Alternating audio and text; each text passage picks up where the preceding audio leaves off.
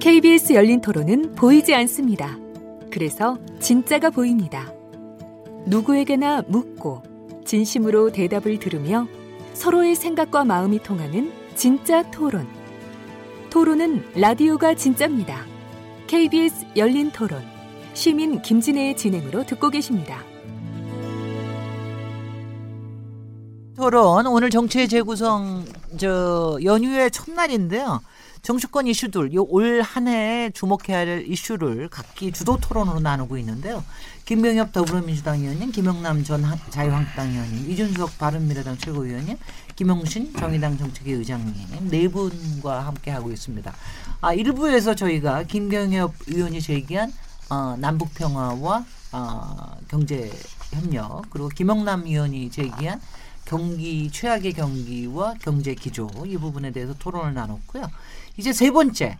근데 저는 오늘 굉장히 좋습니다. 이렇게 평소에 진행하면 너무 그리고 여러분들 시간 제약은 있지만 여러분들 지금 말씀하시는 게요. 평소보다 한 5% 정도는 빨라지셨습니다. 네. 조금 너무 시간 저거 하지 마시고요. 우리는 항상 월요일 날 정치 재구성은 계속 될 거기 때문에 그렇기 때문에 조금 천천히 그러면서 어, 토론회. 근데 굉장히 재밌습니다. 저는 이거 보고 있으면서 네. 굉장히 재밌습니다. 왜냐하면 제가 이 포맷으로 해보자고 그랬거든요. 근데 꼭 대선 토론해 보는 것처럼 재밌는데요. 자, 바른미래당 이준석 최고위원님 발제 나오겠습니다. 예, 저는 이제 문재인 대통령과 지지율의 관계를 살펴보면서요. 이제는 지지율을 관리하는 데 신경 쓸 시점이 이제 되긴 했다라는 생각이 듭니다. 왜냐하면 이제 임계점에 다다르고 있는 것이 여러 면에서 보이고 있고 저는 그렇다면 앞으로 대야 관계라든지 이런 거 재설정할 필요가 있다 생각하는데 최근에 문재인 정부의 모습을 보면은 우선은 뭐 사법부에 대해서 대하는 태도 이런 것들을 본다 하더라도 뭐 내 마음에 들면은 어쨌든 뭐 잘한 것이고 아니면 적폐다 이런 식으로 몰아버리는 상황 이런 것들을 보면서 과연 그 사법부와의 어떤 협력 관계도 좀 불편하지 않겠냐라는 생각이 들고 두 번째로는 야당과의 협력 관계에 있어서도 저는 문재인 정부가 과연 여러 가지 최근 여권에서 불거진 사건들 뭐 이런 손혜원 의원의 건에 대한 국정조사라든지 아니면 최근 뭐 서영교 의원의 재판 정탁도 있고요. 그다음에 뭐 여러 가지 자당 소속 도지사들의 지금 이제 뭐 어, 그런 어떤 불미스러운 법정 공방 이런 것들에 대해 가지고 우선은 겸손한 자세를 국민한테 보이지 않는 것이 첫째요. 두 번째로는 야당들이 원하는 국정조사 이런 것에 대해 가지고 미온적으로 반응하고 있는 것이 둘째요. 저는 이런 것에 대해서 좀 전향적인 태도를 보였을 만한 생각인데 김경은 혹시 새해에는 또 이제 구정을 맞아가지고 설을 맞아가지고 뭐 태도 변화가 좀 있을 거라고 보십니까? 아니요, 그거는 그건 아니신데 이 질문이 여기서부터 그쪽으로 가시는 건데 네? 김경엽 위원이 먼저 발제를 하시고 네. 발제 아니 그러니까 발제를 하고 우리가 질문을 네. 하는 겁니다. 우리가 그래서 그런 기조로 질문하는 게 그런 기조로 질문해 주세요 그러면 그럼 기조로 질문 질문하시면 아마 저쪽에서 좋은 묘수로 가르쳐 주실 것 같아요. 예예. 예. 김경엽 위원님부터 먼저 하시죠. 어, 네. 우선 잠깐 얘기 나왔으니까 말씀드리면은. 네. 어, 지난 정부 때 어, 사법부와 재판 거래를 하고 행정부와 사법부가 재판 거래를 해서 재판을 한다. 일명 사법농단이다. 이렇게 해서 나와 있죠. 그걸로 인해서 이제 대법원장까지 구속이 됐는데 여기와 연계돼 있는 관여된 판사들이 100명이 넘습니다. 그러니까 지금 임종원 전 법원 행정처장의 공소장에 나와 있는 이름만 예, 판사들이 100명이 넘는데 아직도 사실 사법부 내에 국권이 남아서 재판을 하고 있거든요. 이렇게 행정부랑 사법부가 거래를 해서 사법을 농단했던 사람들이 아직도 사법부 내에 그대로 남아 있다. 이건 심각한 문제지요. 그 이 문제는 사실 여야가 사법부를 사법부를 이렇게 망친 분들을 적절하게 징계하고 실제로 사법부를 바로 똑바로 독립적인 사법부로 만들어 줘야 될 책임이 있습니다. 그래서 실질적으로 사법부 내에서도 법관 탄핵을 요구하는 부분도 있는 것이고요. 그 사법부를 바로 세워야 된다고 하는 목소리가 상당히 높죠. 그런데 지금 현재 국회에서 그걸 못 하고 있지 않습니까? 그래서 뭐 그거는 너무 이제 그 우리가 사실 국회에서 좀 해야 될 부분이고 여야가 같이 힘을 좀 모아서 해야 될 문제들인데 지금 사실 이제 좀 다른 좀 이렇게 보, 수 야당들이 네. 이 부분에 대해서 계속해 가지고 이 반대를 하고 있어서 국회 내에서 처리가 잘 안 되고 있거든요, 사실은. 음. 그래서 이런 문제들이 이제 이런 문제들에 대해서 좀 우리 저 어, 바른미래당이나 우리 저 자유한국당의 좀 입장은 어떤지. 저는 네네. 이렇게 얘기할 게 뭐냐면요. 지금 문, 문재인 정부에서 사법 개혁하겠다는 입장에는 좀 동의합니다. 근데 그것이 어떤 사법 개혁이냐에 대해 가지고는 이번에 완전 문재인 정부가 망가뜨려 버린 거예요. 민주당이. 한번 보세요. 자, 사법 적폐를 우선 규명하는 게 중요합니다. 규정하는 게 중요합니다. 그래야 우리가 척결을 하죠. 자, 이제 민주당이 적, 적폐를 규정하는 방식은 뭐냐면요. 적폐라는 사람 옆에 있던 사람도 적폐예요. 이제 보면은 그 사람도 척결의 대상입니다. 이번에 아주 강한 어조로 어, 판사의 자격 자체를 비난했잖아요. 자, 그럼 똑같은 잣대로 제가 한번 비판해 보겠습니다. 문재인 정부 입장을 봤을 때는요, 양승태 대법관을 적폐로 모는 것과 마찬가지로 박근혜 대통령을 적폐로 몰고 있거든요. 지금 정부의 청와대가 임명한 초대 국무조정실장이자 현 경제부총리는 박근혜 대통령의 비서실에 있던 사람입니다. 아닙니까? 이런 사람한테 대한민국 경제를 맡겨놓은 다음에 이 사람을 적폐로 규정하지 않고 이 사람은 경제부총리라는 중임을 맡긴 이유가 뭡니까?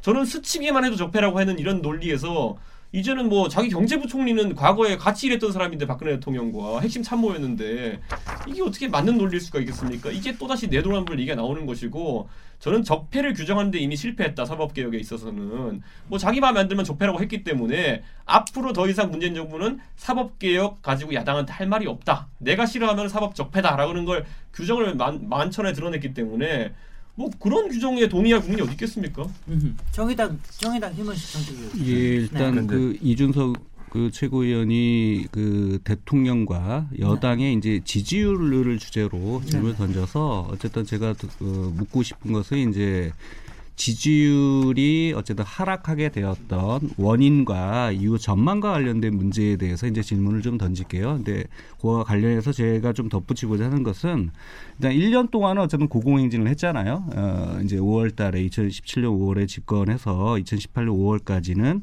누가 봐도 어, 개혁 정부에 대한 기대감도 분명히 있었고 적폐 청산이라든가 남북 평화라든가 이런 부분들이 어, 지지율에 있어서 대통령과 여당의 고공행진의 주요한 요인이 됐다고 생각하는데 제가 보는 지점들은 개혁성이 저는 좀 지지부진해진 면이 하나 있는 게 아닌가라고 하는 생각이 좀 있고 작년 같은 경우 이제 집값 폭등이라든가 경제 어려움에 대한 문제 그리고 기대에 못 미치는 도덕성 문제도 지지율 하락의 한 큰 원인이 되지 않았냐라고 하는 지점에 대해서는 좀 어떻게 생각하는지 그 첫 번째 좀 그 질문이었고요. 두 번째는 전망과 관련해서 어 아까 얘기했던 것 저는 좀 이 전망이 어, 둘 다, 다 양측면이 나타날 것이다. 그러니까 예를 들면 그 지지층의 위기감은 또 이제 결집 효과로 나타날 것이기 때문에 어, 그리고 2월 말, 4, 뭐 2월 말이라든가 3, 4월에 어쨌든 남북 관계의 진전에 따라서는 뭐 지지율에 플러스 마이너스 요인이 있을 거라고 생각하는데 이 부분에 대한 전망도 같이 좀 해 줬으면 좋겠고 어, 마지막으로 이제 여당에 대한 이제 지점들을 이제 아까 얘기를 하셨던 것 중에 어, 제가 봤을 때 좀 아쉬운 부분은 주요한 사건에 대해서 예를 들면 이제 이재명 지사에 대한 건이 사실 지방선거부터 12월 동안 거의 6개월을 갔잖아요. 뭐 어떨 때는 전 문제가 있니 없니 이 국감이 이걸로 도배가 됐었는데 뭐 손혜원 의원 문제도 그렇고 서영교 의원 문제도 그렇고 어쨌든 오늘 안희정 지사까지 당이 안 보인다. 그런 부분에서의 그 여당의 책임 있는 자세나 조치나 입장들이 보이지 않는 문제에 대해서도 지지율 하락의 저는 원인으로 한 부분이 될 것 같은데 이러한 부분에 대해서 원인과 전망에 대한 좀 생각은 어떠신지 질문드리겠습니다. 저는 네, 우리가 이제 정부가 집권했을 때 국민들에게 지지를 받을 수 있는 부분은 두 가지 있다 봅니다. 아주 실용적인 능력에 대해서 이제 신뢰받는 정부가 있을 것이고 또 도덕성에 대해 신뢰받는 정부가 있을 것인데 저는 문재인 정부는 지금까지 등장하기 전까지 굳이 따져보자면은요. 굉장히 문재인 정부의 핵심 집단 같은 경우에 능력에 의심을 받던 집단이었어요. 그런데 그 집단이 별안간 갑자기 집권 세력이 된 것은 도덕성에 대한 압도적인 우위를 탄핵 사태로 인해 가지고 득했기 때문이었거든요. 저는 지금 이 상태에서 도덕적 우위라는 것을 상실하는 과정 중에 서 있다 봅니다. 그렇기 때문에 강하게 지지할 수 있는 동력 자체가 사라진 것이고요. 이거는 과거에 문민 정부가 겪었던 패턴과 비슷하다 저는 봅니다. 군사 정부에 비해 가지고 거의 뭐 압도적으로 유리한 어떤 도덕적 우위를 갖고 시작했고 초기에 그래서 상당한 수준의 인기 영합적 정책을 했죠. 그때 뭐 조선 총독부 이렇게 부시고 하는 거 다 하지 않았습니까? 역사 바로 세우기 하고. 근데 그 이후에 이제 결국에는 실력을 검증받는 단계가 들어가니까 뭐 IMF 터지고 이제 난리가 난 거죠. 10년 동안 그 김영순 정부 이후로 정권을 내주죠 보수가. 저는 그런 것과 같이 지금 이제 문재인 정부는 도덕적 우위를 바탕으로 지지를 유지하기 굉장히 어렵다. 그럼 자 개혁성이라는 것에 있어 가지고는 개혁에 있어서는 두 가지를 사람들이 봅니다. 개혁을 속된 말로 지향적으로 올바르게 가져가고 있느냐. 두 번째는 개혁을 실제 해낼 능력이 있냐 이 두 가지를 보는데 저는 지향점 면에서는 문재인 정부가 지금까지 크게 흔들리지 않았다 봤어요. 왜냐하면은 뭐 이런 사법 적폐를 해결한다든지 뭐 이런 것들에 대해서 그런데 이제는 과연 계속 저렇게 말만 하고 해결 못하는 건 아니냐. 특히 자당 내에서 이런 추문 같은 거 아까 김용신 위원장님도 얘기하셨지만은 정무적으로 본인들의 도덕적 결함도 해결하지 못하면서 손가락이 밖을 향하는 것에 대해서 이제 국민들이 저 사람들이 어떻게 개혁의 주체가 될 수 있냐라는 생각을 하는 거거든요. 저는 이것이 앞으로 어 저는 물론 아까 말했듯이 도덕적 측면에서는 자유한국당이 그렇다고 해서 복권되는 상황은 잘 나오지 않을 거라는 생각을 저는 합니다. 왜냐하면 탄핵 여파가 길기 때문에. 그래서 저는 그만큼 골이 깊진 않겠지만은 2016년에 국민들 같은 경우에는 꼭 A냐 B냐라는 선택을 강요받지 않았었어요. 그 당시 보면은 아무도 기대 안 했던 3당이 C가 갑자기 대안으로 부상하기도 했고 정당 지지율에서는 2등을 하는 그런 상황까지 나왔거든요. 전 그런 것처럼 앞으로 우리가 생각하는 정치권의 재편이라는 것은 생각보다 민주 민주당이 아까 말했던 도덕성의 우위라는 지점을 빠르게 상실함으로 인해 가지고 이제는 좀 다른 판으로 흘러갈 가능성이 있다. 저는 이렇게 보는 생각입니다. 네네. 김영남 자유한국당은 네, 사실은 어, 문재인 대통령과 민주당의 지지율 관해서 말씀을 드리면 각 이슈마다 기존의 정치적인 입장에 따라서 정반대의 결론이 나올 수가 있습니다. 사실은 어, 사법농단이라는 측면에서도 민주당은 과거에 박근혜 정부 때 어떤 거래가 있었다라고 주장을 합니다만 반대편에서 볼 때는 같은 얘기도 지금 어, 벌어지고 있는 일. 예를 들어서 지금 어, 정부에서 원하는 또 어, 대법원장 측이 좀 정부에서 원하는 것 같은데 구속영장이나 이런 게 잘 안 나오니까 서울중앙지법 영장 전담 판사를 세 명이 보던 걸 갑자기 인사철도 아닌데 그냥 두 명을 추가 발령내 갖고 거길 통해서 받아낸다든지 여러 가지 사법행정권의 남용이 어, 노골적으로 이루어지고 있는 현 시점이 사법농단이 더 심하다고 생각하는 분들도 있어요. 이건 뭐 이슈마다 완전히 갈릴 것입니다. 근데 저는 궁극적으로 지금 이 지지율은 앞서 우리가 이야기했던 경제 문제와 직관된다고 봐요.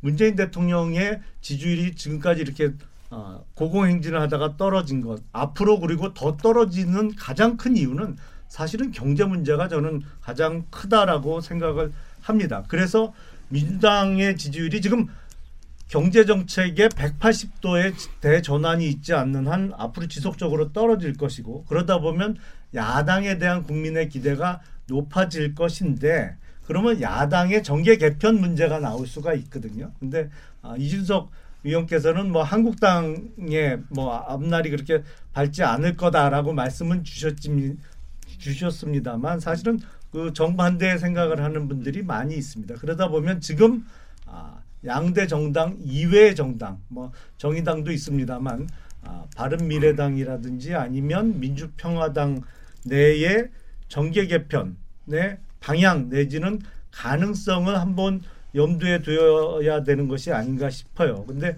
저는 바른미래당의 작년의 지방선거 물론 한국당도 사상 유례 없는 참패를 당했습니다. 뭐 가장 큰 원인은 뭐 당 대표가 큰 역할을 기여를 했고 참패 뭐 여러 가지 원인이 있습니다만 아, 바른 미래당은 사실은 그 투표로 뽑는 그러니까 지방의원의 경우에도 비례대표가 아닌 투표로 뽑힌 지방의원이 거의 없다시피 해요. 전국 어디를 찾아봐도 이런 상황에서 이제 1년 3개월 후로 나온 총선을 앞두고 남은 총선을 앞두고 바른 미래당의 미래에 대해서 심각한 고민을 해봐야 될거 어, 상황이 아닌가 싶습니다. 그래서 네네. 바른 미래당의 분화 내지는 뭐 어딘 합당을 하던 아니면 어, 뭐 뭐랄까 발전적 해체가 됐던 이런 가능성에 대해서 좀 염두에 두고 계신 게 있나요? 저는 네. 이제 이런 생각해요. 바른정당에 처음에 만들 때 33명의 의원들이 같이 나와서 했고 그 전에 사실 나오겠다 했던 사람이 63명까지 됐었어요. 근데 저는 그때 저는 현역 의원도 아니면서 따라 나오면서 느꼈던 게 뭐냐면요. 사실 어느 정도 이런 어떤 살라미 같이 슬슬 이제 하나씩 돌아가고 이런 느낌의 국면이 전개될 거라는 거는 예측하는 사람도 있었습니다. 근데 그 안에서 결국에는 이념 하나 가지고 가보겠다 또는 이제 새로움 하나로 가보겠다라는 그 시도 자체가 어려운 길이라는 걸 체감하고 있는 거죠. 근데 저는 뭐 제 개인적으로는 이 시도를 지속해 나갈 것이고요. 최근에도 보면은 이학재 의원이 이제 자유한국당을 가시면서 나와 함께 행동할 의원들이 많다 그랬는데 본인 혼자 가셨잖아요. 저는 그런 측면에서 앞으로 정계 개편에 있어가지고 자유한국당이 의도하는 것처럼 뭐 이런 흡수통합 시나리오 이런 거는 전 가능하기 어렵다라는 생각하고요. 저는 이제 한 가지 아까 이제 그 지지율 관련해서 답하지 못했던 게 있다면은 아까 김영신 장님 물어봤던 이제 그 남북 화해 무드라는 것이 또 한 번 다시 변수로 등장할 가능성이 있느냐에 대해서는요. 저는 굉장히 부정적으로 봅니다. 제가 왜냐하면 제 개인적인 체험을 여기서 얘기하자면요. 제가 김대중 대통령께서 처음에 이제 북한 가셨을 때 그때 막 밖에 북한 사람 나와서 빨간 거 흔들고 막 그때 그 전에 정주영 회장 소대 방북하고 이럴 때는요. 저도 처음 보는 광경이기 때문에 열광했어요. 아 이제 이대로 가면 한 3, 4년 있으면 통일되겠구나라는 생각을 저도 그 당시 중학생이었는데 했거든요. 근데 놀랍게도 제가 대학생 때 노무현 대통령께서 이제 비슷한 형식으로 방북을 하셨을 때는 저는 그 감흥이 솔직히 10분의 1은커녕 전혀 없었어요. 저는 그게 왜 그러냐면은 지금 젊은 세대도 이번에 보면 20대 지지율이 많이 출렁인다고 이야기하는데 사실 그 사람 그 20대 친구들 같은 경우에는 노무현 대통령께서 방북하셨던 그때의 기억이라든지 김대중 대통령 방북하셨던 기억이 없기 때문에 새로운 것을 보고 열광하는 단계에서 최근에 어떤 그런 지지율 반등 같은 것이 20, 30대 위주로 급격하게 한 번씩 튀었던 적이 있는 것이지 대세적으로 보면 지금 단조 감소 추세입니다. 그렇기 때문에 저는 이번에 만약에 이미 한 번본 형식 그걸 알기 때문에 청와대도 처음에는 뭐 그 판문점에서 보고 뭐 이렇게 하면서 형식을 바꿔가면서 이제 그 새로움을 이렇게 살리려고 하는 것인데 그러다 보니까 새로운 형식의 끝판왕으로 이제 김정은 위원장이 남한에 오게 만든다라는 시나리오를 세웠는데 그게 실패했기 때문에 새로움이 없는 더 이상의 어떤 대북 협상 같은 경우에는 생각해 보시면 우리 대중 사이에서 북미 정상회담은 생각보다도 그렇게 임팩트가 많지는 않았습니다. 우리 정치 안에 들어있는 사람들이 생각하는 그 내용에 대한 것보다도 그러니까 저는 앞으로 그런 형식에 대한 어떤 새로움이나 아니면 파격에 대해 가지고는 지지율이 출렁이진 않을 것이다. 다만 알겠습니다. 전문가들은 다 내용을 살펴보겠지만은 저는 그냥 그런 생각합니다. 이준석 최고위원님 혹시 각 당에 혹시 질문하실 거 있으세요? 아직 주도 토론 남아 있습니다. 질문하십시오. 저는 저는 정의당 같은 경우에는 네. 최근에 보면은 이제 그 민주당과의 어쨌든 공조 구도에 있어 가지고 우선 선거법 개정 협상을 하면서 한번 이제 어, 삐걱이는 모습 많이 보여갔고 지금 저희는 제가 봤을 때 민주당이 명시적으로 이제 좌회전 깜빡이 놓고 오른쪽 차선으로 가지도 않고 1차선에서 우회전하는 상황들이 계속되고 있거든요. 저는 이 상황에 대해 가지고 저는 당연히 쌍수 들고 환영입니다. 저는 보수 진영이기 때문에 그런 정책적 전환에 대해서. 그런데 과연 정의당 같은 경우에는 과거에도 노무현 정부 때 소위 말하는 친노한테 뒤통수를 한번 제대로 맞아봤고 지금 같은 경우에도 정책적으로는 거의 뒤통수를 맞았다는 표현까지 할 수 있을 것 같은데 공조를 그런데 이럼에도 불구하고 항상 음. 결정적일 땐 공조하는 인상을 준다는 말이에요. 네. 그렇기 때문에 이제 보수 진영에서는 물론 네. 비하하는 표현으로 결국에는 그래도 한 편이다라는 얘기를 하는데 과연 이런 것에 대해 가지고 앞으로 그 민주당과 각을 세울 의사가 있는지 좀 궁금합니다. 네. 예, 그 아까도 뭐 짧게요. 여러 예 얘기가 나왔는데 네.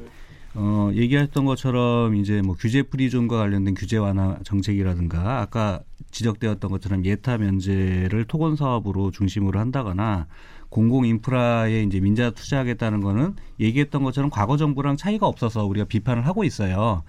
근데 이제 그 부분에 대해서 비판을 저희가 세게 합니다. 근데 얘기했던 것처럼 이제 아까 김용남 의원이 뭐라고 얘기하셨냐면 그래서 180도의 정책 주장화가 필요하다. 그게 무슨 얘기냐면 이렇게 이해해요. 아까 쭉 김용남 의원이 얘기했던 것처럼 낮은 임금이 우리나라 경제의 강점이었고 장시간 노동이 우리나라의 장점이었고 쉬운 해고가 우리나라의 장점이었고 아무리 더워도 가 죽더라도 가서 일해야 되고 아무리 추워도 가서 일해야 된다라고 하는 식의 과거의 회귀되는 방식으로 설마 민주당이 거기까지 가겠냐 저는 그렇게 생각지는 않고요.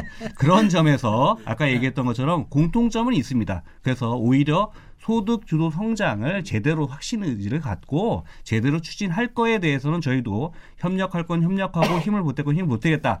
다만 그 부분에서 정도에서 벗어난 부분에 대해서는 정확히 비판을 하고 국민과 함께 문제 제기를 해나가는 부분에 대해서 정의당 그런 원칙에 입각해서 정당과의 관계나 정책에 대한 태도를 가져나가겠다는 말씀을 드릴게요. 네. 근데 사실과 네. 한 말씀만 드리겠습니다. 근데 아니, 사실과 아니, 다른 아니, 말씀을 너무 많이 하셔서 우리나라에서 값싼 해고가 가능했던 적이 한 번이라도 있었나요? 이러, 이러 언제 가능했나요? 쉬운 해고요. 쉬운 해고가 언제 가능했어요? 우리나라 자유한국당이 추진했던 게 취업 규칙상의 쉬운 해고를 할 수 있게끔 그걸 추진했던 거잖아요. 네, 쉬운 해고가 됐던 적이. 있나요? 이준석. 최고위원님이 여 김영남 위원한테 기회를 주세요. 질문을 통해서. 근데 시장님 한, 한 번만 더 물어보고 싶어가지고 저는 예, 예. 사실 네.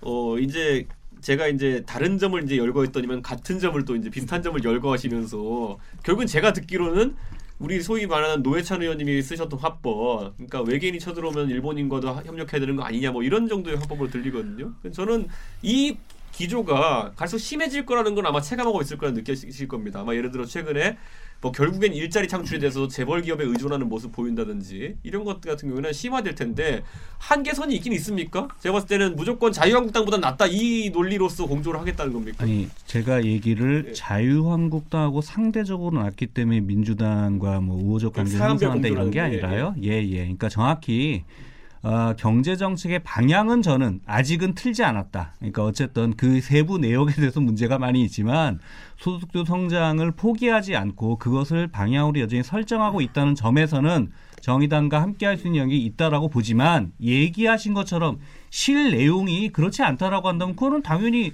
어, 비판하고 관계에 대한 재설정이라든가 이런 거 당연히 해야겠죠. 저는 그 상기 민주당이? 우회전 두 번 해가지고 뒤로 가고 있다 생각하기 때문에 네. 저는 네. 이것도 언젠가 한계점이 올 거라고 봅니다. 저는. 아직 아직 아직도 주도 토론 시간 남으셨어요. 네. 질문 더 하십시오. 김영남 의원께 질문 김영남 없으세요? 의원님. 네, 네. 네, 어쨌든 그러면은 민주당의 경제 정책에 대해 가지고 아까 계속 이제 비판하셨는데 자유한국당도 이번에 출산주도 성장으로 굉장히 좀 웃음 나왔잖아요 보면. 네. 근데 이게 사실 보수가 경제, 안보, 교육에 있어가지고 과거에 가졌던 뭐 낙수 경제론, 그다음에 뭐 안보에 있던 우위, 그다음에 교육에 있었던 경쟁 교육에 대한 이런 이념적인 지지대가 많이 상실됐는데 혹시 자유한국당이 신보수라는 개념상 뭐 새로 나올 게 있을까요? 이념적으로? 일단 출산 주도 성장은 당시 이제 한국당의 원내대표가 주장을 했습니다만 저는 그날 바로 뭐 우연하게 방송에 나갈 일이 있었는데 저는 바로 그냥 그 방송에서 철학의 부재가 느껴진다고 말씀을 드렸어요. 그러니까 그거는 해서는 안 될 얘기고 되지도 않는 얘기를 한 겁니다. 저는 뭐 그거는 어 뭐랄까요? 있어서는 안 될 실수 내지는 뭐 블랙 코미디라고 지금도 생각을 하기 때문에 한국당이 나갈 방향은 전혀 아니고요. 저는 이렇게 생각합니다. 뭐 간, 간단하게 말씀을 드리면 사람도 그렇고 동물도 그렇고 살기 좋은 환경에는 모여들고 살기가 힘들어지면 떠나갑니다. 돈, 자본도 마찬가지예요. 그것도 살기 좋은 환경에는 점점 밖에서 유입이 되고 힘들어지면 떠나갑니다. 근데 돈이나 자본이 살기 좋은 환경은 뭐냐면 첫 번째 세금이 낮아야 돼요. 그리고 규제가 없어야 됩니다. 이거는 사람은 두 발로 걸어 다니지만 돈은 날개가 달린 것보다 더 빨리 움직여요. 사실은 국제적인 자본은. 그래서 아, 지금 우리가 계속 경제 에, 성장이 멈춰 있다는 얘기를 하고 지금 문재인 정부 들어서는 뭐 본격적으로 후퇴하기 시작했습니다만 돈과 자본이 살기 좋은 환경을 만드는 것이 결국엔 미래 세대를 행복하게 해주는 거라고 저는 믿습니다. 저는 이거를 이제 네. 저는 약간 자유한국당의 이런 스탠스 전환에 대해서 이건 사실 박근혜 정부의 경제 독트린과 정 반대로 가는 거거든요. 그렇죠 맞지 않습니다. 그러니까 저는 이런 부분이 있어가지고 이제 우경화라는 얘기 물론 뭐 그 단어가 쓸 수는 있겠지만은 얘기가 나올 법하다는 얘기가 듣고 저는 아까 말했듯이 보수라는 건 원래 집권하는 시나리오가 과거 삼당 합당 때도 그랬지만은 강경 보수와 온건 보수의 연립 정부 형태로 이제 집권한 케이스가 굉장히 많은데 지금 상황 속에서 그러면은 더 오른쪽으로 가겠다라는 이야기가 수권 정당 전략상 그냥 정치 전략상 네. 맞는 건지에 대해서 좀 약간 판단을 어, 글쎄. 저는 더 오른쪽으로 간다는 표현보다는 올바른 길을 되찾아간다라고 생각을 합니다만 음. 아, 지금 문재인 정부에서 추진하고 있는 소득 주도 성장 이건 처음부터 시작부터 잘못된 얘기거든요. 그러니까 임금을 올리면 절대로 일자리가 늘어나지 않습니다. 일종의 이거는 뭐 영어로는 트레이드 오프 관계예요. 그러니까 분배로 가느냐 성장으로 가야 되느냐인데 두 개 되지도 않을 거를 묶어서 마치 두 개가 다 가능한 양 사실은 어떻게 보면 국민에 대한 기만극이죠. 그래서 이거에 대한 실상이 지금 드러나고 있고 잘못된 정책으로 인한 폐해가 서민들이 지금 체감 되는 그 강도가 점점 높아지고 있기 때문에 이런 아, 민주당의 잘못된 경제 정책에 대한 어떻게 보면 반사적 효과로 인해서 정반대되는 감세 그리고 아, 규제 개혁에 대한 선호도가 아, 점점 높아질 거라고 저는 생각을 합니다. 마무리 저는- 발언해 주십시오. 저는 그러니까 이제 저는 자유한국당도 그렇고 바른미래당도 그렇고 제가 항상 고민하는 거는 우리가 어떤 새로운 매력적인 경제 철학, 교육 철학, 안보 철학을 가지고 이 세 개의 다리를 가지고 안정적으로 서 있을 것이냐에 대한 고민이 있는데 저는 사실 저도 아직까지 그 답을 제대로 못 찾아서 그런지 모르겠는데 많이 보수 인사들과 교류하면서 물어봐요. 근데 이제 보수의 환상이라든지 아니 환영이라는 거 아니면 지금까지 강렬한 예를 들어 뭐 박사모라든지 이런 분들이 뭉쳐 있던 건 뭐냐면은 저 사람들이 우리를 잘 살게 만들었어라는 박정희 신화에서 시작된 것들이 굉장히 많거든요. 근데 지금 이제 그 모델을 벗어나 가지고 하는 새로운 시도들이 과연 한국 보수에게 있어 가지고 가능한가 또는 지금 과연 뭐 홍준표 대표도 그런 시도를 안 한 건 아니었지만은 성공적일까에 대해 가지고 저는 약간 의구심이 드는 거죠. 반대로 하지만 그에 반면 저는 그런 시도를 하는 것 자체는 존중한다. 네. 근데 그 시도 자체가 아직까지는 크게 공론하지 않는 것 같아가지고 언젠가는 이준석 최고위원님으로부터 제 3의 길에 대한 얘기도 분명히 한 번은 네. 제가 근데 수 있을 것 극중주 이런 거. 되게 싫어합니다. 아 제가. 극중주의는 안 돼요. 이게 제3의 길 하면 그런 게 떠올라가지고 제가 네네. 이준석 최고위원님 수고하셨고요. 마지막으로 정의당 김홍신 정책위 의장님의 주도 토론 발제해 주십시오. 예, 저는 올해 가장 주요한 의- 의제를 선거제 개혁으로 뽑아봤습니다. 그 이유는 이제 내년 4월에 21대 총선이 있고요. 어, 지난 30년 동안 어, 치러졌던 선거 제도를 민의가 제대로 반영될 수 있는 선거 제도로 고쳐서 내년 총선을 치러야 한다라고 하는 생각 때문입니다. 어, 촛불 개혁을 완수할 수 있는 정치 개혁, 정치 혁명이 가능한 선거 제도의 개혁이 반드시 필요한데요. 그 이유는 첫 번째는 현행 선거 제도가 어, 지역구 같은 경우 이제 1등만 당선되는 이제 이른바 승자 독식 선거 제도입니다. 이게 선거 제도로는 단순 다수 대표제라고 보통 얘기하는데 국민의 절반의 표가 사표가 되는 이제 죽음표가 되는 문제로 인해서 국민의 의사 대표성이 제대로 반영되지 않은 선거제도가 갖고 있는 문제점이고요. 이로 인해 나타나고 있는 문제가 쉽게 영호남 지역주의 정치가 아, 이른바 그 지역에서는 어, 호남 주요 세력 그 지역에서 영남 주도 세력이 과거에는 특히 뭐 막대기만 꼽아도 당선된다라고 하는 얘기까지 나올 정도의 지역주의 정치가 이루어졌고 왔다 갔다 하는 철새 정치 있잖아요. 여기 정당에 갔다 저기 정당으로 가고 또 다시 이 정당으로 오는 이런 것이 나타나게 되었던 거고요. 이른바 뭐 친박이나 아니면 뭐 과거의 친문이나 뭐 이러면서 이른바 개파 정치라고 하는 부분도 이렇게 후진적 정치 구조라든가 이런 후진적 정당 정치를 연명시켜 오는 데 있어서 이런 네. 낡은 선거 제도의 원인이 있다라고 봤습니다. 근데 문제는 어 한번 다른 나라 한번 보세요. 독일, 스웨덴, 덴마크, 노르웨이, 핀란드, 뉴질랜드 이런 나라들은 아, 국가 청렴도 굉장히 높고요. 그 다음에 어, 사회복지 지출도 높고 국민 행복도 높고요. 만족도도 높고 사회 불평등도 굉장히 적습니다. 이 나라들의 공통점들은 비례대표제를 통해서 선거제도를 운영하고 있거나 독일처럼 연도형 비례대표제를 통해서 정당 지지가 의석 반영에 제대로 반영되는 그런 선거제도를 아, 하고 있는 나라이기 때문입니다. 해서 우리도 이제는 이러한 선진적 선거제도로의 대전환을 이루는 선거제도 개혁이 반드시 되어야 한다 이런 생각을 갖고 있습니다. 네네. 아시다시피 제 이번 이제 뭐, 뭐 2월 달까지 좀 미루기는 했는데 2월 말까지는 뭔가가 돼야 된다는 이런 뭐 절박감이 있으신 것 같은데 아마 이 부분에는 김용남 네. 자유한국당 전 의원님이 먼저 얘기해 주시는 게 좋을 것 같습니다. 아마 김 의장님께서는 이제 선거제 특히 이제 정의당이 그동안 주장해왔던 연동형 비례대표제의 도입을 염두에 두고 발제를 하신 것으로 보입니다. 아, 어떤 정략적인 측면, 전략적인 측면에서는 이해할 수가 있어요. 왜냐하면 지금까지도 어, 정의당이 지역구 국회의원 선거에서는 사실은 독자적으로는 선거를 못 치러냈었죠. 그 유명한 심상전 의원께서도 항상 사실상 민주당으로부터 후보 양보를 받아야만 지역구에서 당선이 되고 또 그러다 보니까 항상 뭐 어, 지금 범 여권으로 표현됩니다만 주요 이슈가 있을 때마다 정의당이 민주당 편을 드는 모습이 계속 반복되고 있는데 어떤 전략적인 측면에서의 주장 말고 과연 그러면 연동형 비례대표제 아니면 비례대표 국회의원을 대폭 늘리는 것이 우리나라의 정치 발전을 가져오느냐 그거는 저는 대단히 의문입니다.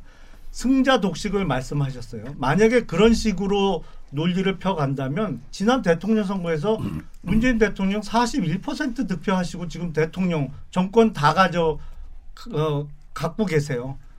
그런 논리라면 나머지 59%는 야당에게 돌려주고 내각의 59%는 야당 출신이 가야죠. 이거는 선거의 본질과 관련된 문제입니다. 그리고 연동형 비례대표제를 하는 나라 중에 대부분의 경우에 제가 알기엔 이태리도 그렇습니다만 거기 비례대표 국회의원 무지하게 많거든요. 이게 개파 정치, 보수 정치가 훨씬 강화돼요. 왜냐하면 비례대표 국회의원은 사실상 임명직 국회의원입니다. 주민들이 뽑지 않고 당권 가진 사람들이 순위 정해줘서 너 해, 해. 그래갖고 국회의원 배지를 달아주는 형태이기 때문에 개파 정치가 훨씬 강해져요.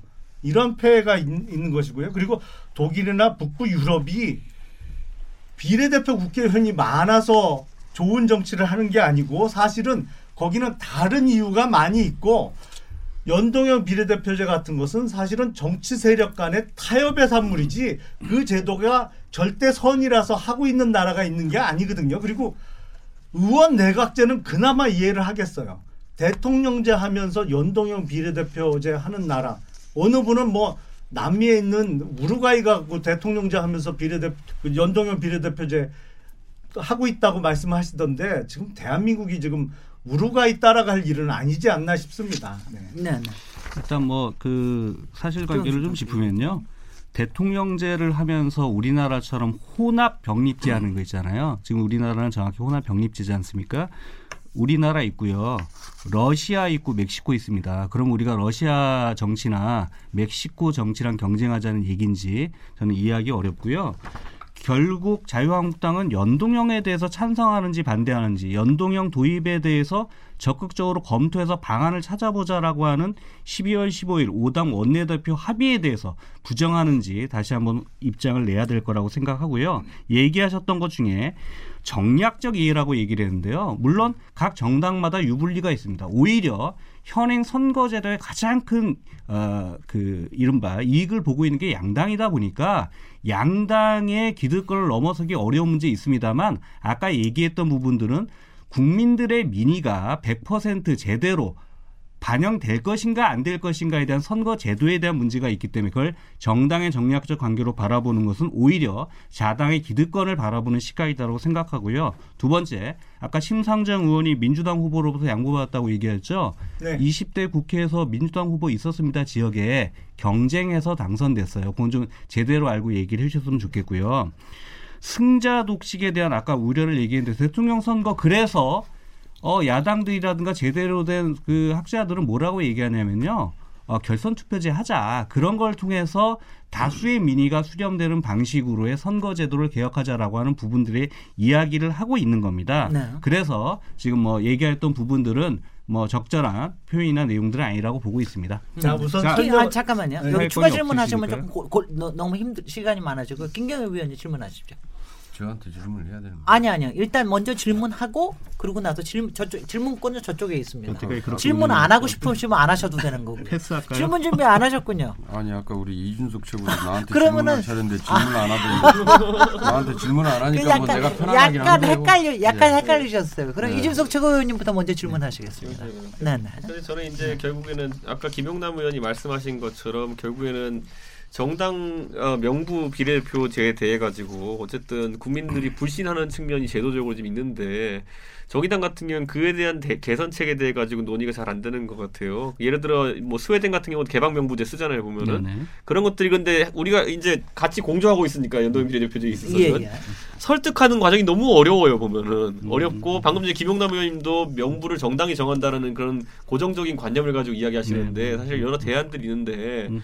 우리가 지금 이제 협상하는 과정 중에서는 음. 우선 연동형 비례대표제만 합의하면 그 다음에 안에 세부로 논의하자라고 하는데 제가 보기에도 이거는 우선 합의하고 나중에 디테일을 논의하자는 게 음. 선거제에서 매력적인 이제 접근 방식은 아닌데 음흠. 저는 정의당 입장에서는 이것에 대해 가지고 보관이 있는 것인지 왜냐하면 바른미래당 같은 경우에는 이런 표현하기 좀 그렇지만은 애초에 절반은 새누리당에서 있었던 분들이고 절반은 네. 민주당에 있었던 분들이기 때문에 소선거구들이 당선돼 보신 분들이 많기 때문에 그 관성이 있어요. 그러니까 선거라면 역시 지역구가 제맛이지 뭐 이런 거 있잖아요. 약간 보면은 그러니까 그 관성을 뚫기에는 당내에서도 이견이 이제 통일이 안 되는 것이 현실인데 근데 이제 정의당 같은 경우에는 반대로 이제 비례대표로 의원들 진출시켜 왔으니까 이에 대한 설득력 있는 방안을 가지고 있는지 좀 궁금합니다. 예. 예, 그래서 일단 크게 제기되는 문제가 두 가지가 있었던 것 같아요. 초과 의석 발생에 대한 우려도 사실 있고요. 비례 후보를 선출할 때 있어서 이른바 보스가 위에서 아래로 찍어서 공천원금 받고 과거처럼 이렇게 되는 거 아니냐 이런 우려가 있는 건데요. 어, 아까 얘기했던 비례대표제를 전면적으로 실시하고 있는 나라들이나 독일 같은 경우에 몇 가지 원칙들이 있어요. 당내의 후보 선출에 있어서의 민주성들을 보장해야 됩니다. 다시 말해 어, 최소한 대의원 대회나 당원 직선으로 비례 후보들을 선출하게끔 법으로 제도화돼 있습니다. 당연히 정의당은 그걸 전제로 하고 있는 것이고요. 네. 어, 두 번째는 그래도 당이 정했는데 국민들이 정할 수 있는 선택권이 제한되지 않냐라고 얘기할 수 있는 거잖아요. 그래서 스웨덴 같은 경우는 투표용지가 세 장이에요. 하나는 당이 만든 거. 그래서 폐쇄형이죠. 거기에 대해서 그냥 인정하는 거. 그냥 그 뭐 사회당이든 뭐든 삼인당이든 찍으면 그만인 겁니다. 두 번째는 명부 중에서 고를 수 있어요. 1번, 10번 중에 나는 2번이 좋아. 네. 7번이 좋아. 세 번째는요. 투표네요. 백지 투표도 있습니다. 네. 나는 거기 후보. 들어가 있지 않은데 내가 알고 있는 당원 제가 좋아. 네. 라고 쓸 수도 있어요. 이런 걸 이제 개방형 명부라고 하는데 저는 그것을 포함시켜야 된다라고 생각해요. 네. 그런 제도 개선이 필요하다고 생각하고 두 번째는 초과 의석에 대한 우려가 뭐 제기되고 있는데 독일 같은 나라는 초기에는 지금 현재 우리가 검토하고 있는 방식이었는데 거기는 완벽한 연동제를 하려고 해요. 예를 들면 300석이 있는 나라의 10%를 얻은 정당이 있는데 여기서 33석을 얻었다. 그러면 이게 10%를 조금 넘잖아요. 네. 이걸 정확히 10%를 맞추기 위해서 의원 정수 자체를 330석으로 만듭니다. 이걸 이제 네. 보정형 어, 연동형이라고 하는데 네. 이런 거 이제 현재 독일에서 이렇게 하고 있지만 이렇게 초과 의석이 발생하는 문제에 대한 우려들이 있기 때문에 이것을 해소할 수 있는 방식으로 정당 간의 권역 별로 보정하는 방식도 있고요. 어느 지역에 예를 들면 영남 지역에 어, 어, 자유한국당이 초과 의석이 발생했다 한국당이 그러면 호남 지역에 있는 TO를 가져와서 정당 내에서 그 이른바 조정하는 방식도 있고요. 권역 내에서 비례 의석을 조정하는 걸 통해서 초과 의석이 발생하지 않게 하는 방식도 있습니다. 물론 이게 스코틀랜드 같은 방식도 있는 건데 이런 방식을 열어놓고 고민하겠다는 게 정의당의 입장이라는 말씀을 드릴게요. 예, 예. 김경희 의원님, 이제 질문 퇴소되셨죠? 네. 음, 예. 그 우리 당에서 이제 그 지금 현재의 정원 300명을 네. 확대하기는 어렵다. 이건 현재 그뭐 국민들이 도저히 동의를 하지 않기 때문에 이 부분은 어려운 문제고 그래서 이제 결국은 비례를 좀 더 확대하면서 지역구를 좀 축소해서 조정하고 해가지고 지금 2대1 네. 그래서 200석 대 100석 이제 비례 100석 이렇게 해서 지금 안을 냈는데 정의당에서 현실성이 없다 이렇게 논평을 냈더라고요. 음. 그래서 보니까 그나마 그 심상정 그 정개특위 위원장은 민주당이 이번에 선거제도 개혁을 하겠다 이런 의지가 실린 아니라고 본다 이렇게 평가를 했는데 음. 또 당의 입장은 아무튼 그 현실성이 없다 이렇게 평가하는데 그러면 지금 현재 정의당은 이제 의원 정수를 좀 늘리자는 입장인데요. 의원 정수를 늘리는 게 더 쉽다고 보는 건지 이렇게 200대 100으로 조정하는 것보다 네. 우리 300명의 의원 정수를 더 늘리는 게 더 쉽다고 보는 거 제가 보기에는 그게 훨씬 더 어렵거든요. 네, 알겠습니다. 의원님 부천도 네, 줄어들잖아요. 200개는. 아, 그건 뭐, 뭐- 다른 문제고. 그때 그건 가서 자기- 그때 자기 가서. 거예요. 수원도 줄어들고 노원도 줄어듭니다. 현실성은 없어요. 병 있는. 병 있는 데는 좀 불안해요. 불안해. 정도 있잖아요. 무도 있잖아요. 자, 무도 있어요. 여기 질문에-. 무조건 줄어들어요. 여기. 예, 예. 질문에 대해서 좀 네, 답을 김영순 드리면요. 정확히는 네. 이거였습니다. 이제 심상정 정개특위 위원장이 얘기했던 민주당의 어, 개혁의 의지가 있다라고 읽었던 것은 이른바 어, 300석 의석 중에 지역을 200석으로 하고 비례를 100석으로 했던 2대 1 비율이 어, 예상보다 훨씬 더 개혁성의 의지를 담고 있다라고 하는 고민이 담겨 있다는 평가였던 거고요. 다만 근데 이 300석으로 제한하다 보니 2대 1을 전제로 300석 제한하다 보니 이것이 현실성이 있냐라고 하는 문제에 대해서 얘기를 한 거죠. 정당에서는. 그래서 이렇게 봐야 될 겁니다. 어, 지금 지역구가 253개잖아요. 근데 이거를 200으로 줄이려고 하면 예를 들면 서울에 있는 예를 들면 종로구 같은 경우는 통폐합이 돼야 되겠죠. 아까 얘기했던 병 지역들 싹 없어질 겁니다. 그래서 저는 어 저는 그거에 동의할 수 있어요. 정의당은 정말 그 물론 의원 정수가 늘어나야 될 함정 이유가 있지만 그것을 민주당이 확고한 의지로 하겠다고 한다면 동의하겠습니다. 네. 근데 전제가 어떤 거가 있냐면요. 200석으로 줄이기 위해서 53개 지역구를 우리는 줄이는 게 당론이다. 네. 그래서 현행 법처럼 선거구 획정위원회 200석을 기준으로 지역구를 만들자. 그래서 어 그 인구 기준으로 해가지고 요 200석에 맞게끔 선거구 획정위가 정하면 아까 얘기했던 병다 없어지고 종로 없어지고 하더라도 민주당 의원들은 다 동의하겠다라고 하는 의충 결의만 있으면 저는 그 진정성을 충분히 믿고 함께 할 수 있다. 근데 그것이 가능할 건지가 의문이 있다라는 점에서의 현상 문제를 제기했다고 이해해 주시면 될 것 같아요. 네, 지금 저기 참고로요. 그 김영남 김영남 반대해도 김영남 전 제가 그 김영남- 동의하면은 다 예, 예. 할수 있다. 진행에 좀 그렇지 주세요. 김영남 전 의원은 수원 병이시고요. 예. 그다음에 이준석 최 의원님 하면 노원병. 노원 병 이죠. 근데 이게요, 시- 이 네, 알겠습니다. 흥미로 잠깐 아셔야 될 게 뭐냐면 네. 가불병 지역에서 하나가 없어지는데 보통 을이 없어집니다. 아, 갑병이 그렇군요. 위아래로 삼고 을을 찢어가지고 갑병에 묻힙니다. 그건 뭐 병 지역 따라 틀리죠. 예. 예. 자, 이제는 이제 이제 저기 그 김용신 정책위 의장님이 혹시 질문을 하실 수 네네. 있는 권리가 예, 있으십니다. 예. 어디, 그래서 어디 예, 그. 질문을 하면 그걸 받아서 해주시면 예. 좋을 것 같은데 네.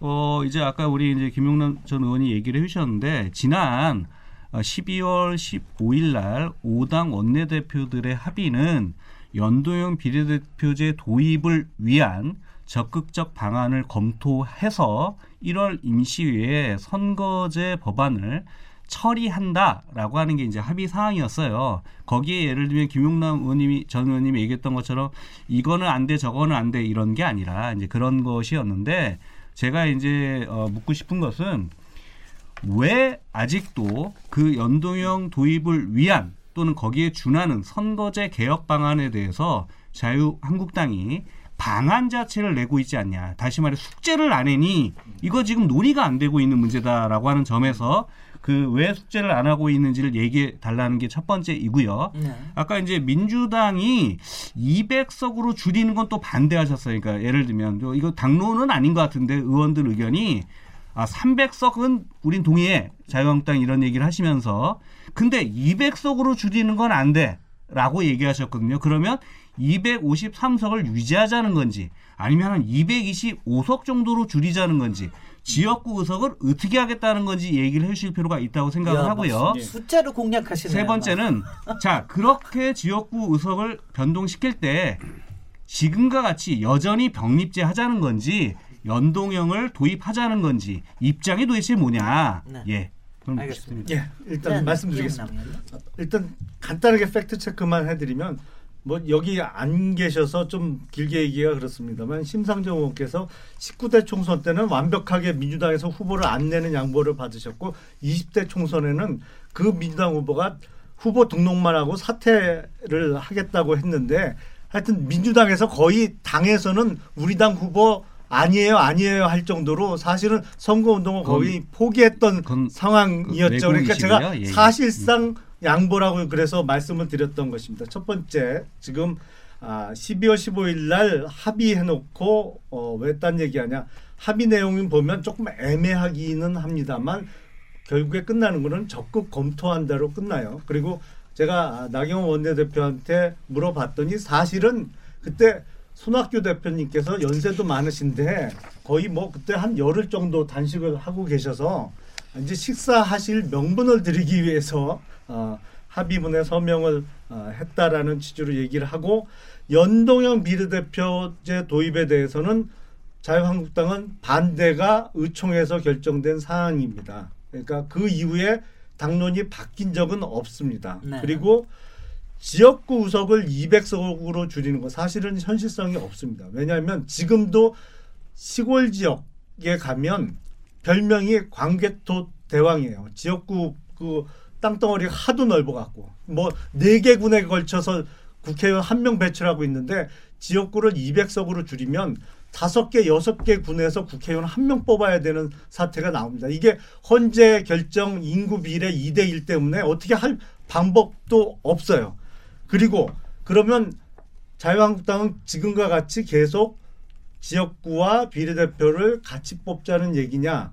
일단은 대다수의 의원들은 현행 유지 쪽으로 저는 알고 있습니다. 근데 저 개인적으로는 사실은 비례대표제 국회의원은 우리 역사상의 역사적 소임을 저는 다 했다고 생각을 합니다. 그래서 어, 대통령제와도 맞지 않고 현실적으로도 그 비례대표제를 도입할 때 내건 명분이 뭐 전문성 있는 사람을 국회에 넣자. 그리고 어, 직역 대표성 뭐 직업을 대표할 만한 사람은 넣자 하지만 이건 다 이미 실효성이 없어진 상황이기 때문에 옛날에 교육받은 사람이 적을 때나 뭐 전문성 있지 지금 지역구 국회의원이 전문성이 적다는 그 얘기도 통하지 않고요. 그리고 직역 대표성을 얘기하면 저 지금 주요 직업만 해도 한 3천 개 이상이 우리나라에 있는데 그러면 국회의원을 3천 명 이상씩 뽑아야 되나요? 아니면 비례대표 국회의원은 배출하는 직역하고 못 배출하는 직역하고의 불균등은 또 어떻게 해결할 겁니까? 네. 그래서 저는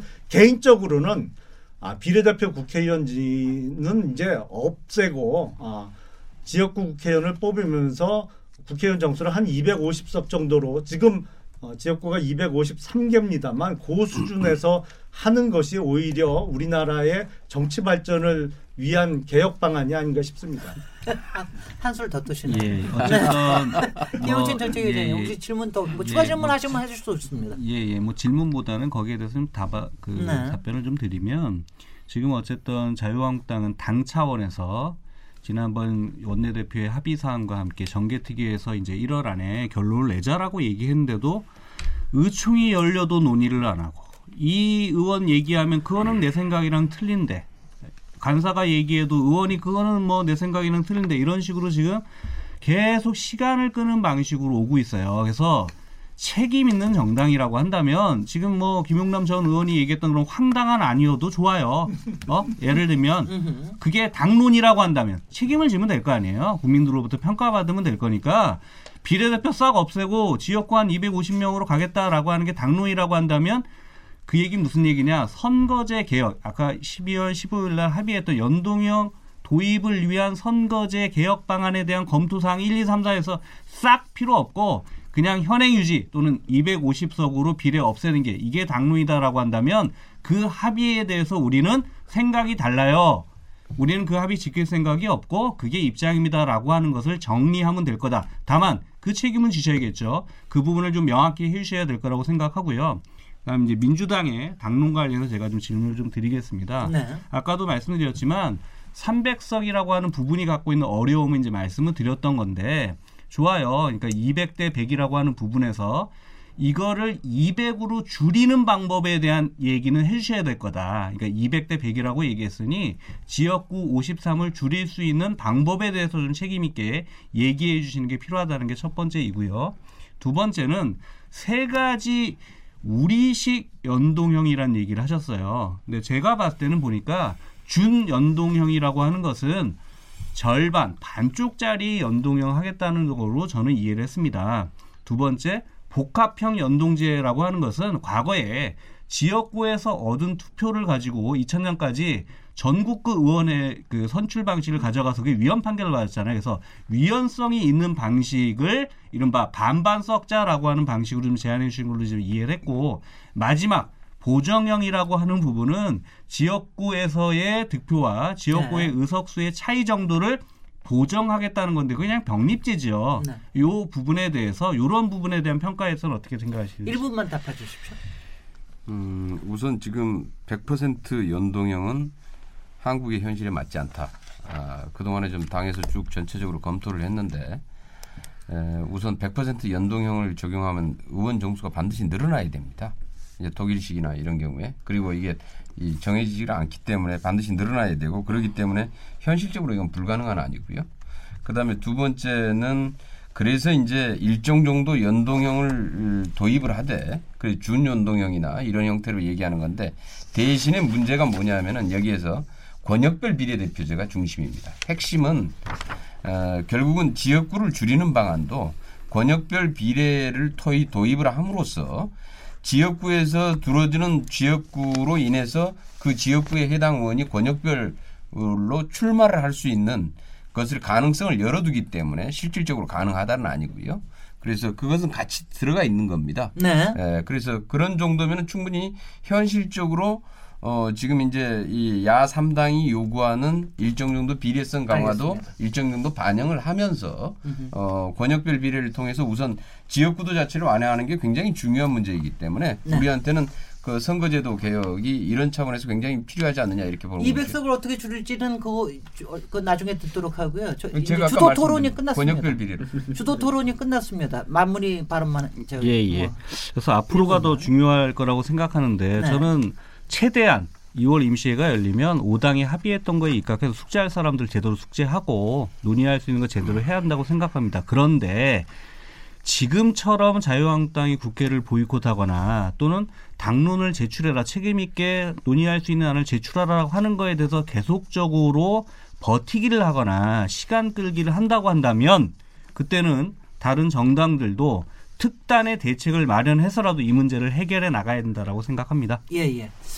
오늘 여러분들 어떻게 즐겁게 들으셨는지 모르겠고요. 이제 마지막으로 한 50초 정도씩 올해의 각오라고 그럴까요? 이 부분에 대해서 한- 한마디씩 해주십시오. 이준석 최고위원님부터 시작하시죠. 저는 올해 바람이라는 건 여당이 좀 이제 독선에서 벗어났으면 좋겠다라는 생각하는 게 제가 요즘 이제 매일 택시 운전을 하고 있는데 12시간씩 사실 승객분이 한 분이 해주신 말이 좀 뇌리에 기억나는 게 정치에 관심 많으신 분인 것 같아요. 그런데 말씀하시는 게 요즘 뭐 나와가지고 예를 들어 뭐 김태우 건이 나오면 그걸 신재민 건으로 덮고 신재민 건이 나오면 또 그다음에 또 다음에 뭐가 터져가 맞고 이제는 뭐 김경수 안희정 이렇게 나오냐는 식으로 이제 하는데 네. 저는 사실 이게 언뜻 보면 덮이는 것 같지만 반대로 국민들 마음속에 분노가 축적되는 그런 과정이거든요. 네. 저는 박근혜 정부의 탄핵도 최순실이 된 지점에서 탄핵이 된 게 아니라 봐요. 그때까지 박근혜 정부가 수많은 그런 것들을 쌓아왔기 때문에 한순간에 터질 계기가 생겼기 때문에 그런 거라 보거든요. 저는 그런 것처럼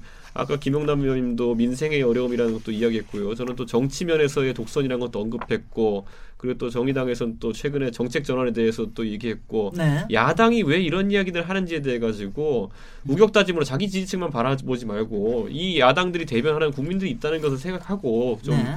여당이 나가자면은 저희도 당연히 적극 여당이 하는 알겠습니다. 하고자 하는 사법개혁이라든지 개혁 과제에 적극 동참해야죠. 김영준 정의당 부특위 의장님. 예, 청취자 여러분 내일이 설날이죠. 그래서 올 한 해 가정에 늘 좀 평안과 행운이 좀 가득하기를 바라고요. 정의당 올해 꼭 이루고 싶은 두 가지가 있습니다. 하나는 민의가 제대로 반영되는 선거제도 개혁을 반드시 좀 이루고 싶고요. 두 번째는 아, 노회찬 전 대표의 빈자리를 채우는 재보궐 선거가 4월 달에 있습니다. 이 재보궐 선거에서 승리하고자 하는 것이 두 번째 바램입니다. 여러 어려움이 있더라도 정의당 뚜벅뚜벅 가겠습니다. 여러분 믿고 어, 뚜벅뚜벅 가겠습니다. 많은 성원과 지지 부탁드리고요. 마지막으로 이제 명절인데 어, 여러 음식들 하시고 이제 내일 또 차례상 차리실 텐데 요번 차례상은 어, 우리 남성분들도 같이 음식 같이 준비하시고 설거지도 좀 같이 하면서 네. 평등한 면절되었으면 좋겠습니다. 네. 김영남 자유당, 자유한국당 의원님. 예. 아, 민주주의의 근간은 권력의 분립에 있습니다. 그러니까 권력이 집중되면 남용될 수 있기 때문에 나눠놓고 나눠진 권력이 서로 상호 견제 감시하도록 하는 것이 민주주의의 근간이죠. 근데 얼마 전에 있었던 김경수 지사의 1심 선고와 관련해서 민주당이 보여준 행태는 반민주적입니다. 그러니까 사법부도 자기 마음에 안 들면 적폐로 몰고 탄핵 얘기를 하고 있습니다. 아, 그래서 국민들께서 어, 어려운 상황입니다만 민주주의를 지켜내기 위해서 아, 야당과 함께 해주시는 한 해가 되기를 기원드리겠습니다. 설 잘 보내십시오. 예. 김영 김경엽 더불어민주당 의원님.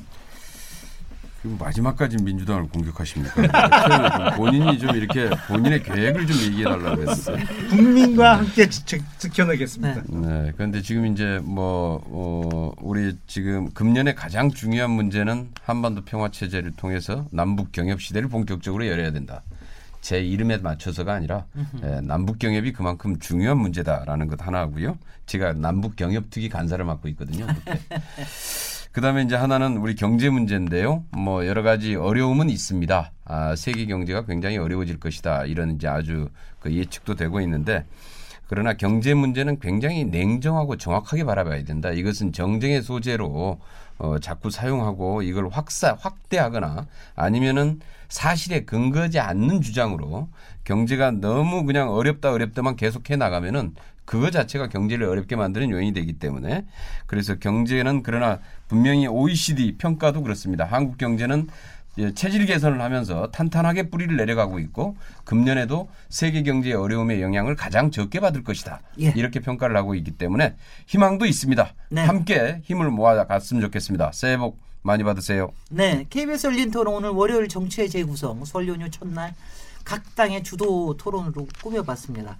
이제 마칠 시간인데 오늘 토론에 참석해 주신 김경엽 더, 더불어민주당 의원님, 김용남 전 자유한국당 의원님, 이준석 바른미래당 최고위원님, 김용신 정의당 정책위 의장님 네 분 모두 감사드립니다. 저는 내일 7시 15분에 다시 돌아오도록 하겠습니다. 감사합니다. 감사합니다. 복 많이 네, 받으십시오. 감사합니다. 복 많이 받으세요.